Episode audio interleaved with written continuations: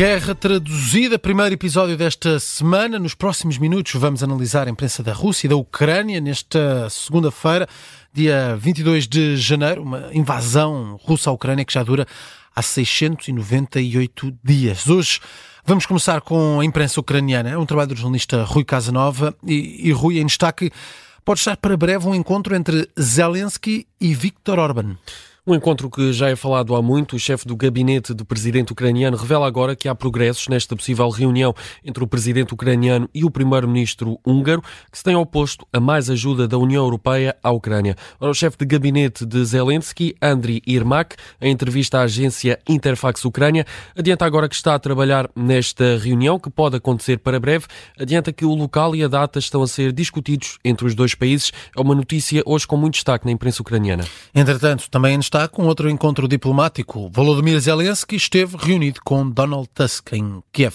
Este encontro entre o presidente ucraniano e o primeiro-ministro da Polónia está em destaque no jornal R B K Ucrânia. Donald Tusk esteve reunido com Volodymyr Zelensky em Kiev nas últimas horas e, em conferência de imprensa conjunta, foi anunciado que os dois países estão prontos para concluir as negociações que visam a produção conjunta de munições e armas. I just wanted to, to welcome you this special day, very symbolic day. Uh... Como ouvimos, Volodymyr Zelensky dirige-se a Donald Tusk e agradece a ajuda e também a visita do recém-eleito primeiro-ministro polaco, depois de alguns meses de relações políticas tensas entre Ucrânia e Polónia. Tusk reafirmou hoje em Kiev o apoio do país à Ucrânia. Um encontro também em destaque na imprensa ucraniana de hoje. Entretanto, o canal T S N destaca uma entrevista a um militar ucraniano que fala sobre Avdiivka.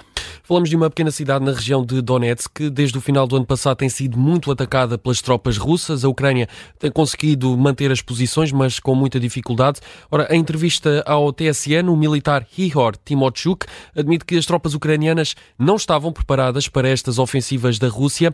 Diz que ficou mesmo chocado. Revela que numa noite acordou às quatro da manhã com um ataque da Rússia a Avdiivka. Admite que não estava à espera que as tropas russas atacassem com tantos soldados. Diz mesmo, e esta é uma expressão utilizada por Igor Timotchuk nesta entrevista, que as tropas russas estavam a estrangular Avdiivka.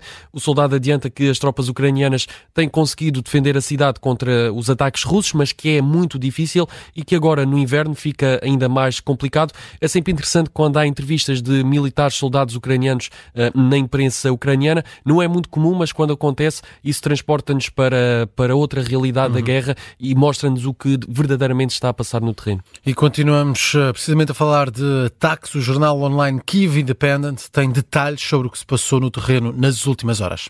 Destaque para um ataque da Rússia a Kharkiv, que visou infraestruturas de energia. Há registro de um incêndio que destruiu precisamente uma infraestrutura de energia nesta região ucraniana. São dados do Ministério da Energia da Ucrânia, aqui citados pelo jornal online Kyiv Independent, que adianta que na sequência destes ataques milhares de pessoas ficaram sem energia por causa dos danos. Também em Em Kramatorsk, as forças russas atacaram esta manhã esta cidade ucraniana. Um homem de quarenta e nove anos morreu e a filha de trinta e um anos ficou ferida. São dados das autoridades ucranianas, mais uma vez aqui compilados pelo jornal online Kyiv Independent, que faz assim este resumo do que se passou no terreno nas últimas horas. Destaques da imprensa da Ucrânia.